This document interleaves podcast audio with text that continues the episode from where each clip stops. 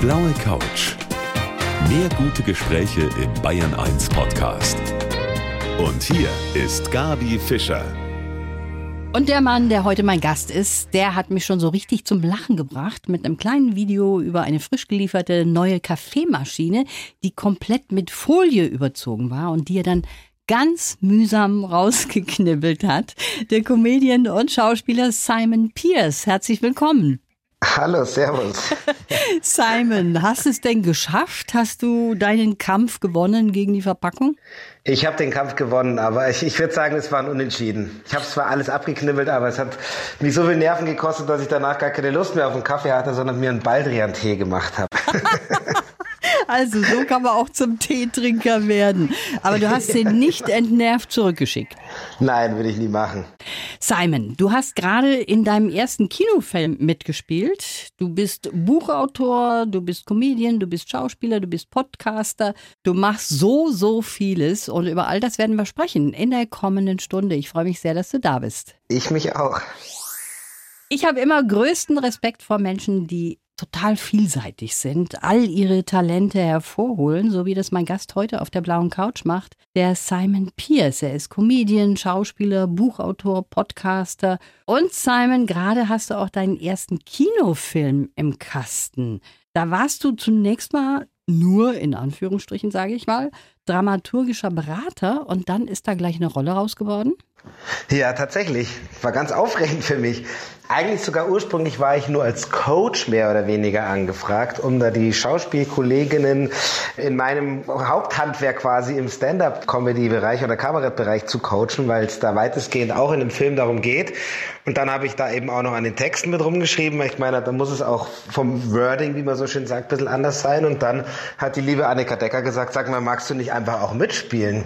Und da habe ich natürlich gesagt, auf gar keinen Fall. Nee, meine, ja logisch. Also mein erster Kinoauftritt tatsächlich. Ja, cool. Du spielst natürlich die Hauptrolle und eine kleine Nebenrolle hat der Elias Mbarek, habe ich gehört. Unbedeutende junge Kollege Elias Mbarek, kennt man kaum.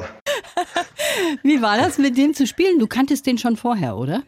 Ja, genau. Wir sind eh befreundet schon. Wir kennen uns tatsächlich schon sehr lange und sein kleiner Bruder ist auch einer meiner allerbesten Freunde. Also insofern war das das Interessante daran, jetzt eben mal den in der anderen Position zu sehen als Freund. Und ich musste auch, so viel darf ich hoffentlich verraten, auch mit ihm eben arbeiten ein bisschen. Und das war dann komisch, also das war für mich echt spannend, wie das so wird, wenn man sich auf einmal anders entgegensteht. Also nicht, dass wir uns dann am Set auf einmal gesiezt hätten, aber ist ja trotzdem was anderes, ob man jetzt zusammen ein Bier trinkt oder eben vor der Kamera dann steht. Ja, da erkennt man ganz neue Seiten von dem Freund. Drehen ja. während dieser Corona-Zeiten, das ist schon wirklich auch eine Herausforderung. Also das heißt, man wird eigentlich am laufenden Meter getestet, oder? Also ich habe wirklich sehr viel Stäbchen jetzt schon in meiner Nase und im Rachen gehabt in den letzten 13 Monaten, muss ich sagen, weil ich halt auch viele so Fernsehshows mache und heute auch wieder. Also gestern habe ich noch einen PCR-Test gemacht in München, dann bin ich nach Köln gefahren, da bin ich jetzt gerade und habe heute auch schon zur Begrüßung hier erst in den Rachen und dann in die Nase eins bekommen und ja, wir müssen uns alle testen lassen und müssen trotzdem die Masken aufhaben. Also wir setzen die erst immer ab, wenn wir quasi am Set sind vor der Kamera und ja, man ist auch nicht mehr zusammen. Das ist wirklich Jammern auf hohem Niveau, aber dieses ganze Kollegiale fehlt halt total. Also man kriegt dann das Essen vors Zimmer gestellt, quasi vor die Garderobe und ist dann alleine mit dem Handy in der Hand meistens. Wie heißt übrigens der Film? Der Film heißt Liebesdings. Ah, kann man ja unschwer dran erkennen, worum es geht in dem Film. Dieses komische Ding namens Liebe. Also ich persönlich, ich behaupte mal, ich erkenne, ob ein Film vor oder während der Corona-Zeit gedreht wurde. Ich denke, ich sehe, aha, die halten da Abstand, das ist sicher ein Film neueren Datums. Das stimmt, das merkt man. Man kriegt einen ganz anderen Blick. Ich finde es auch total komisch, wenn man jetzt Filme sieht, die eben vor Corona passiert sind oder Serien und man sieht auf einmal so fünf Leute in der Kneipe hocken und man denkt so, oh, wie, wie kann das möglich sein? Man ist es ja überhaupt gar nicht mehr gewohnt oder die zusammen im Auto sitzen mit mehr als einer Person noch. Das fällt einem total auf, ne? Ja, wenn die sich umarmen, das ist total, ich glaube, wir können alle gar nicht mehr wissen, gar nicht, wie das funktioniert dann. Müssen wir wieder üben, wenn die ja. Zeit mit Corona vorbei ist. Ja, du hast deinen unglaublichen Humor und auch dein Schauspieltalent von deiner Mama, der Schauspielerin Christiane Blumhoff, die hier auch schon bei Bayern 1 gearbeitet hat, die wir aus unzähligen Rollen kennen. Die auch als Sprecherin arbeitet. Und die hat mir erzählt, dass sie sich wahnsinnig freut, dass du auch in diesen Beruf gegangen bist. Das findet sie total toll. Total. Also ich komme ja wirklich, das ist ja eine Künstlerfamilie, die in der siebten Generation ist, meine Mama, glaube ich schon. Und die hat es uns nie aufgezwungen, also meinen beiden älteren Geschwistern auch nicht. Aber als ich mich dann endgültig für die Schauspielerei entschieden hatte, habe ich richtig gemerkt, das war so ihr Herzenswunsch. Also in meiner Familie ist die Revolution, gegen die Eltern zu rebellieren, wäre gewesen, wenn ich eine Banklehre angefangen hätte. Ja, sie war bei mir auch vor einiger Zeit hier auf der blauen Couch und da habe ich sie zu deinem Bühnenprogramm befragt und lass uns da mal ganz kurz reinhören. Der Simon, der verwurstelt dich auch. Ja, ja.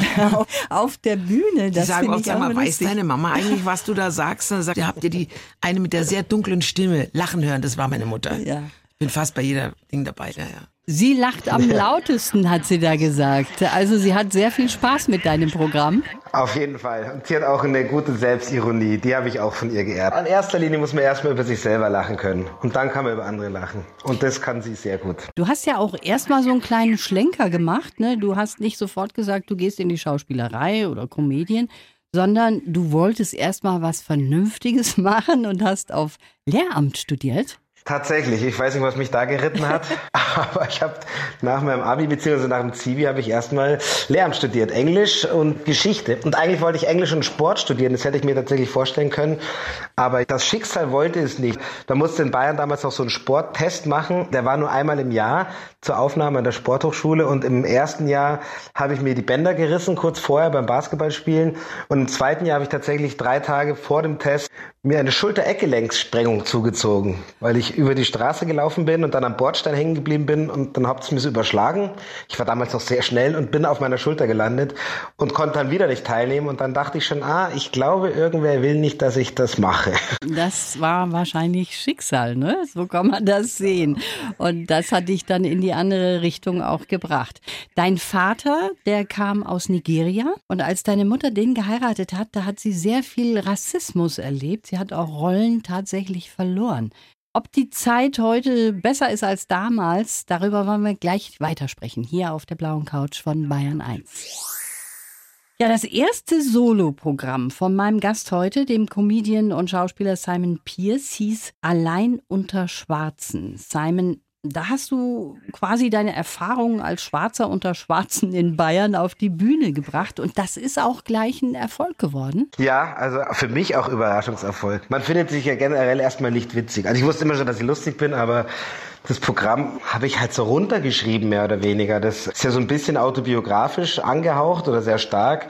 Genau, und das kam dann an. Und dann habe ich gemerkt, dass das tatsächlich auch immer schon mein Ding war, aber dass ich damit den Leuten Rassismus näher bringen kann, also rassistische Erfahrungen, ohne dass ich jetzt da irgendwie mich irgendwo hinstelle und rumschimpf und die Leute anklag, sondern halt das bisschen humorvoll machen. Und im Lachen haben die gemerkt, viele glaube ich so, krass, ja stimmt, so bin ich ja manchmal auch. Also das ist, haben sich halt dann so ertappt gefühlt, aber positiv.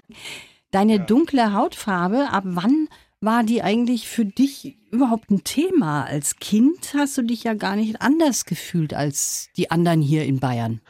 Ja, habe ich dann doch schon. Das habe ich natürlich damals nicht so mitgekriegt, aber man hat schon die Momente gehabt, wo ich dann zu meiner Mama gesagt habe, ich möchte weiß sein, ich möchte aussehen wie die anderen. Und dann wurdest da als Bimbo und auch N-Wort viel beschimpft oder gehänselt im Fußball. Und auch in der Schule, glaube ich. Ich hatte halt den Vorteil immer, dass ich schon von Anfang an einen relativ guten, großen Freundeskreis hatte und mich deswegen das nicht so angegriffen hat, weil ich nicht komplett isoliert war. Mhm. Aber das gab es schon immer, dass diese rassistischen Anfeindungen gab es schon immer und dann, je älter ich wurde, dann wurde es halt auch wirklich gefährlicher mit Neonazis und dass man verfolgt wird und also ich bin schon zwei, dreimal einfach einen Schläger auf die Fresse bekommen, bin ich dann irgendwie durch Glück immer wieder entgangen, weil halt im rechten Moment dann doch irgendwer noch ums Eck kam. Darüber wollen wir gleich auch noch weiter sprechen, Simon. Jetzt kommen wir erst einmal zum Lebenslauf von uns für dich geschrieben. Den lese ich vor. Ich muss kurz hier Tab switchen, weil ich habe das alles am Handy, aber ja. das müsste ja gehen. Mein Name ist Simon Pierce und ich lasse mir von niemandem meinen Glauben an die Menschheit nehmen.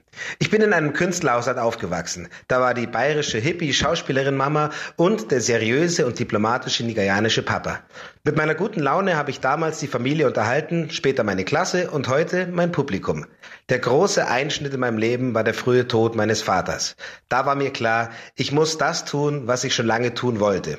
Ich habe mich endlich auf die Bühne getraut und damit Erfolg gehabt. Rassismus erlebe ich schon immer. Nach einem schlimmen körperlichen Angriff bin ich an die Öffentlichkeit gegangen. Ich will die Menschen zum Nachdenken bringen und habe festgestellt, dass ich das am besten mit Humor kann. Mein Wunsch für die Zukunft, nicht nur wegen Corona, dass wir alle mal wieder ein bisschen mehr miteinander reden. Mhm. Und? Könnte ich unterschreiben tatsächlich. Sehr schön. Das ist gut. Ja, wir sind schon eben auch dabei stehen geblieben und du hast es jetzt auch vorgelesen. Rassismus erlebst du schon immer. In welchen Situationen zum Beispiel? Du bist ja auch schon mal ganz schwer angegriffen worden in München an einem Bahnhof und das war wirklich ein schlimmes Erlebnis für dich. Das war tatsächlich auch das erste Mal, dass ich dann wirklich auf die Fresse gekriegt habe, im wahrsten Sinne des Wortes. Also das ging auch relativ schnell. Da war ich am Ostbahnhof, habe mir noch Chicken Wings geholt, ganz klischee-mäßig und bin dann heimgelaufen. Ich habe dann noch in Heidhausen gewohnt. Und dann hat nur einer gesagt, hey, Drecksnigger, muss man jetzt leider so sagen. Ich zitiere es ungern, aber ist so, Drecksnigger. Und ich habe mich natürlich hingedreht, weil ich mich angesprochen gefühlt habe. Und dann hatte ich schon eine sitzen.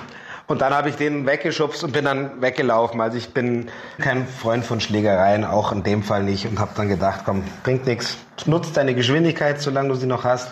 Und so Sachen passieren schon Jetzt auch immer wieder. Also ich muss sagen, das krasseste Erlebnis, was das betrifft, hatte ich, als meine Frau, meine jetzige, schwanger war mit unserem Sohn, damals so im siebten, achten Monat. Und da war ich, äh, waren wir frühstücken und das war so zwölf Uhr mittags, an einem Sonntag sind wir zum Hotel zurückgelaufen, das war in Würzburg.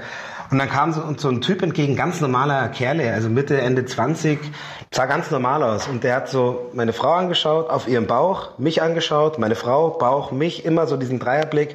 Und dann, als er so zwei Meter weg war, hat er meiner Frau vor die Füße gespuckt und hat gesagt, das ist widerlich und auf ihren Bauch gezeigt.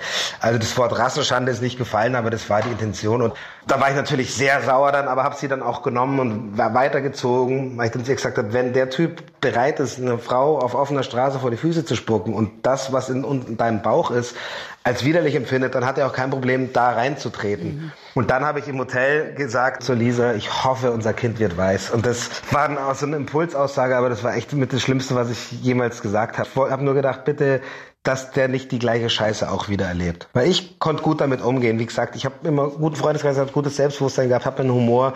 Aber wenn ich anders drauf gewesen wäre vom Grundmindset, dann wäre ich auch ein verbitterterer Mensch jetzt wahrscheinlich. Und ich weiß nicht, wie mein Sohn das verpackt hätte. Mhm.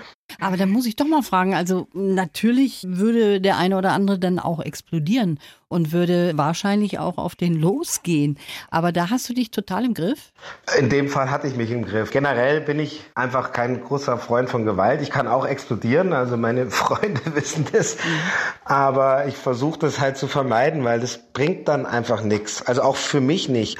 Wenn man da mal anfängt, das Ventil rauszulassen, dann ist die Vernunft weg und dann machst du was Blödes und das bereust du dann. Wenn ich mit dem angefangen habe zu schlägern und dann triffst du ihn blöd und der fällt blöd auf den Kopf und ist querschnittgelähmt. Auch auch wenn er ein Arschloch ist. Das willst du ja auch nicht dann dein Leben lang mit dir rumschleppen. Du hast das natürlich am besten gemeistert. Und du hast sehr viel Zuspruch auch bekommen, als du das öffentlich gemacht hast, zum Beispiel mit dieser Situation am Ostbahnhof, wo du angegriffen worden bist. Ja, habe ich. Aber man bekommt genauso viel ich weiß gar nicht, was das Gegenteil von Zuspruch gerade ist. Also Hate. das ja Hate und auch so dieses ja jetzt heul nicht rum mäßige. Ich wurde auch schon mal angegriffen und die Leute verstehen manchmal nicht. So generell merke ich halt auch eben gerade wie jetzt in so Interviewsituationen, ich versuche dann immer eben ein krasses Erlebnis zu schildern, wie man auf die Fresse gekriegt hat, wie meine Frau angespuckt wurde. Aber eigentlich was das schmerzhaftere ist, ist dieses jeden Tag diese Mikrorassismen, diese ganzen kleinen Sachen. Das ist eben tatsächlich, ich habe das jeden Tag mit mir drin. Ich gehe auf die Straße raus und ich weiß, es gibt einfach Menschen, die mich hassen, nur weil ich ausschaue, wie ich ausschaue. Das verletzt mich viel mehr. Also ich kann das sehr gut nachvollziehen, Simon. Wir kommen jetzt aber noch mal zurück zu einem anderen Punkt in deinem Lebenslauf und der war sehr lustig. Da hast du nämlich von deiner Hippie-Mama vorgelesen und dazu gibt es auch eine wunderbare Geschichte. Die hat was zu tun mit einem BH, die möchte ich unbedingt von dir gleich noch hören. Die Familie, die ist unglaublich wichtig für dich, Simon. Auch für deine Mutter, die Schauspielerin Christiane Blumhoff. Und die hast du ja auch immer mal verwurstelt in deinem Bühnenprogramm. Sie hat mir erzählt, eine lustige Geschichte, dass sie ungern einen BH getragen hat und auch deine Freundin dann immer animieren wollte, es genauso zu machen. Und das war dir super peinlich? Ja, also das war tatsächlich immer Mamas großes frühe Feministenkampfthema, Befreiung, Sprengung der Ketten. Und ich dachte mir, ist ja schön und gut, aber doch bitte nicht während meiner Pubertät musst du deine sexuelle Revolution ausleben und dann auch noch propagieren. Und im Programm habe ich die eine Situation, wo dann eben mal ein Mädel bei mir lag und die Mama da uns überrascht hat quasi morgens. Und die war halt natürlich total peinlich berührt, dass meine Mutter da reinkam und sie lag oben ohne da und die Mama hat nur gesagt, ach, mach da nichts draus, ich habe auch keinen BH an. So, um, um, die Situation quasi wieder zu beruhigen. Auch noch eine ganz lustige Anekdote. Meine Mama und mein Papa, die haben immer gut diskutiert, auch mit den Freunden vom Papa. Und die Mama hat mal mit dem Mike, einem Freund vom Papa, auch politisch diskutiert. Und dann ist sie vom Diskutieren so heiß geworden, dass sie sich ihren Pulli ausgezogen hat. Hat aber in der Rage vergessen, dass sie eben weder T-Shirt noch BH getragen hat. Und auf einmal war sie dann nackt und hat dann doch die Diskussion für sich entschieden. Ja, so kann man es auch machen. Nicht schlecht. Jetzt kommen wir wieder zurück zu dir. Im Moment gibt es ja keine Auftritte. Ich möchte gern wissen, was macht der Pierstar, außer eben mal so ganz nebenbei einen Kinofilm. Das hören wir uns an in der nächsten halben Stunde. Simon, weil wir im Moment jetzt alle unter kulturellem Entzug so ein bisschen leiden, hören wir uns doch mal einen kleinen Ausschnitt aus deinem Programm Allein unter Schwarzen an. Und da geht es um eine Beschreibung deiner Eltern. Also ich sag mal, der Papa, den muss man sich vorstellen, im Anzug, die Antworten wohl bedacht, die Worte wohl gewählt, sehr elegant, höflich, ähm, so quasi der Kofi Annan von Puchheim. Sehr diplomatisch. Und die Mama halt eher nicht so. Mama war eher so, was ihr an Scheiße im Kopf eingefallen ist, ist auch im Maul auch wieder rausgefallen. Ja? Also wenn der Papa Kofi Annan war, war die Mama quasi Pressesprecherin der Roten Armee-Fraktion. Ja? Christiane Bader-Blumhoff haben wir sie auch genannt. Und die Mauer, die hat sich im Publikum darüber kaputt gelacht.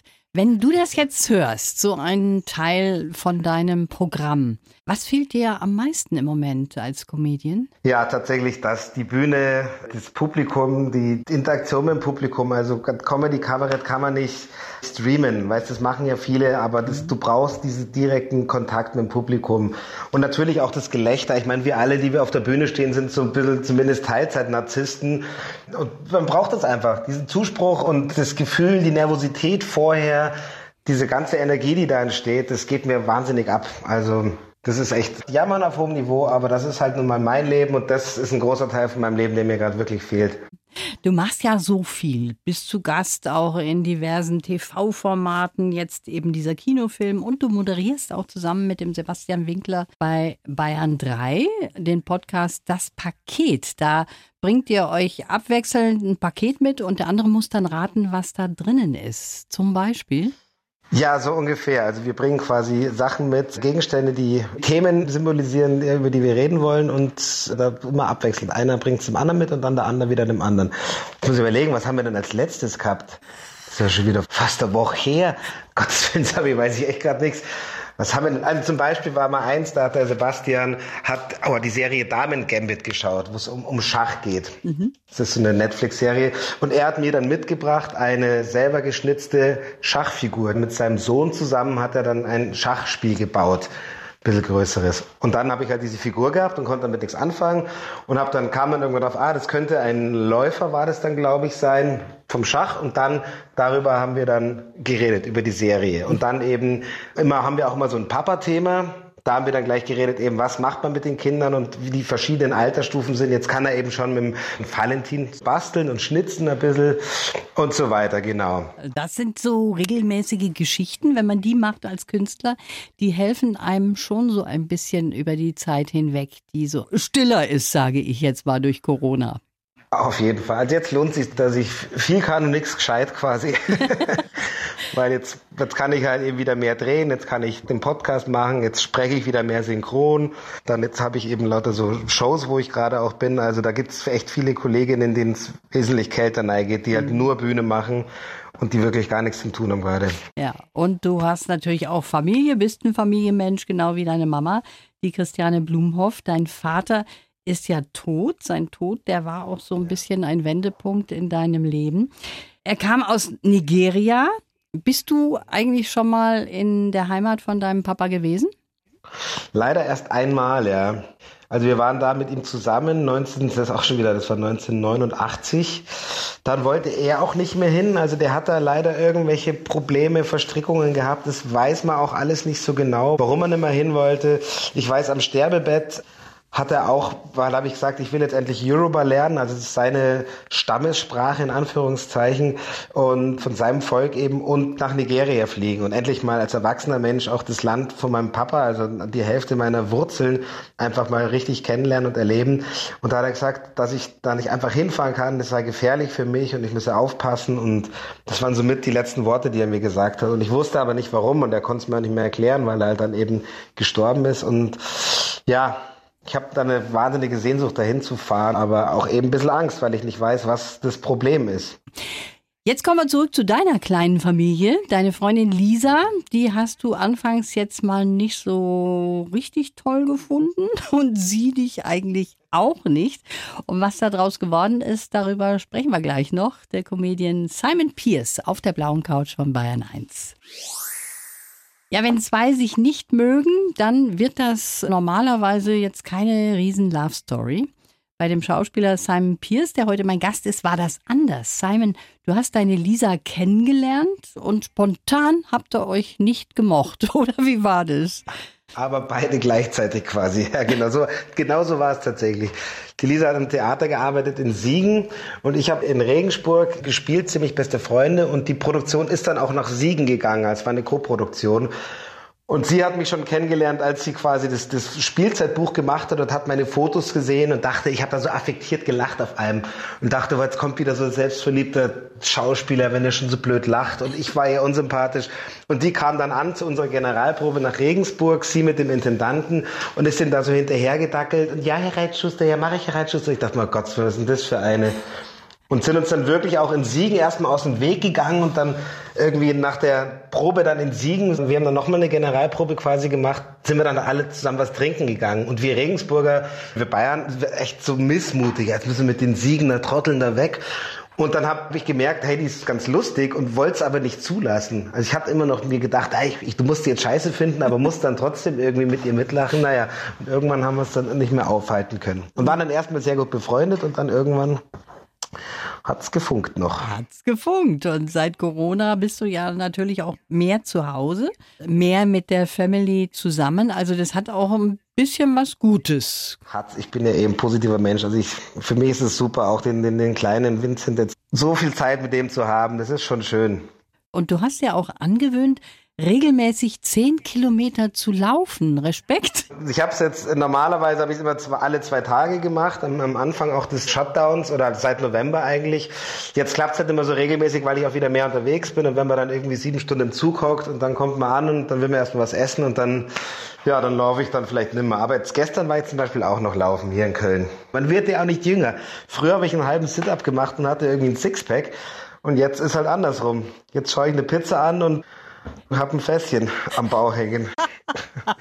Du hast im Lebenslauf so schön gesagt, du wünschst dir für die Zukunft, dass wir alle wieder ein bisschen mehr miteinander reden. Ist das ja. jetzt zu kurz gekommen oder ist das eher so, dass jeder nur noch mit seiner eigenen Blase redet und da wird man ja sowieso bestätigt?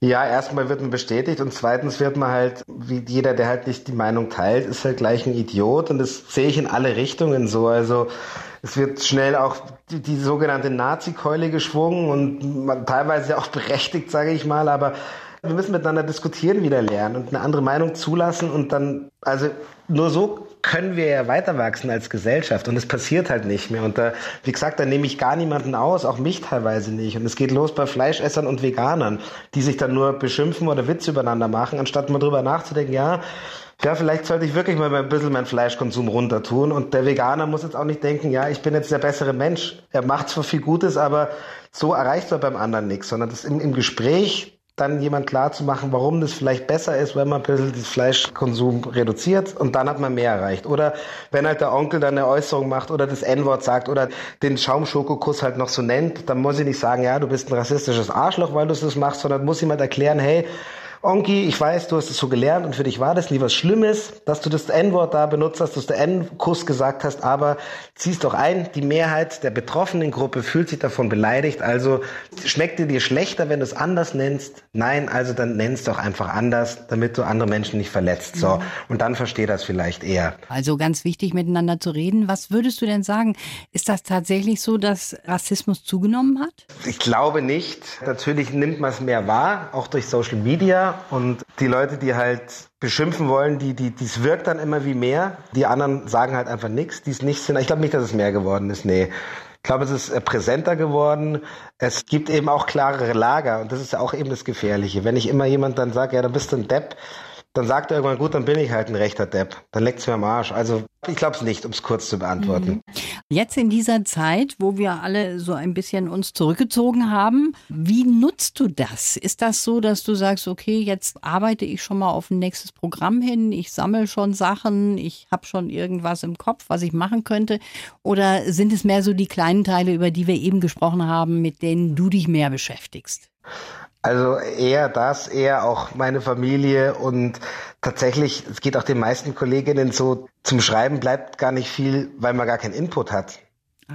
Also wir können ja nicht alle von unseren Einkaufserlebnissen schreiben, weil viel mehr aus dem Supermarkt, weil viel mehr gibt's halt nicht. Also ich habe tatsächlich eine Idee für entweder ein neues Programm als Grundansatz oder für das Buch oder für ein neues Buch. Was heißt das Buch? Weil was ich schon gemerkt habe, was krass ist, da man sich das mal überlegt, ich, meine Generation, also ich bin 81er Jahrgang, also ich habe noch ein bisschen Kalten Krieg mitgekriegt, aber wirklich nur ganz passiv. Und danach kennen wir nur höher, schneller, weiter. Also wir kennen nur noch vollere Regale und das ganze Jahr Ananas und das ganze Jahr Fisales und das ganze Jahr Kaki-Früchte und so.